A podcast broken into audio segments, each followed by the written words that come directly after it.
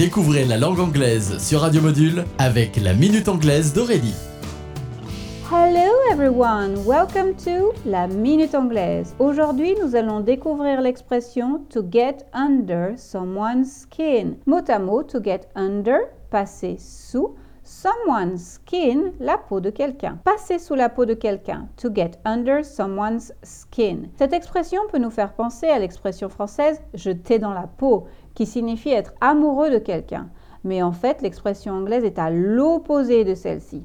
En effet, avoir quelqu'un sous la peau en anglais signifie en fait énerver, irriter cette personne. To get under someone's skin. Exemple, Jack really gets under my skin. He never buys anyone a drink. Jack me sort par les yeux. Ou bien, je ne supporte pas Jack. Il ne paye jamais un verre à qui que ce soit. Voilà pour l'expression to get under someone's skin. That's it for today, so goodbye.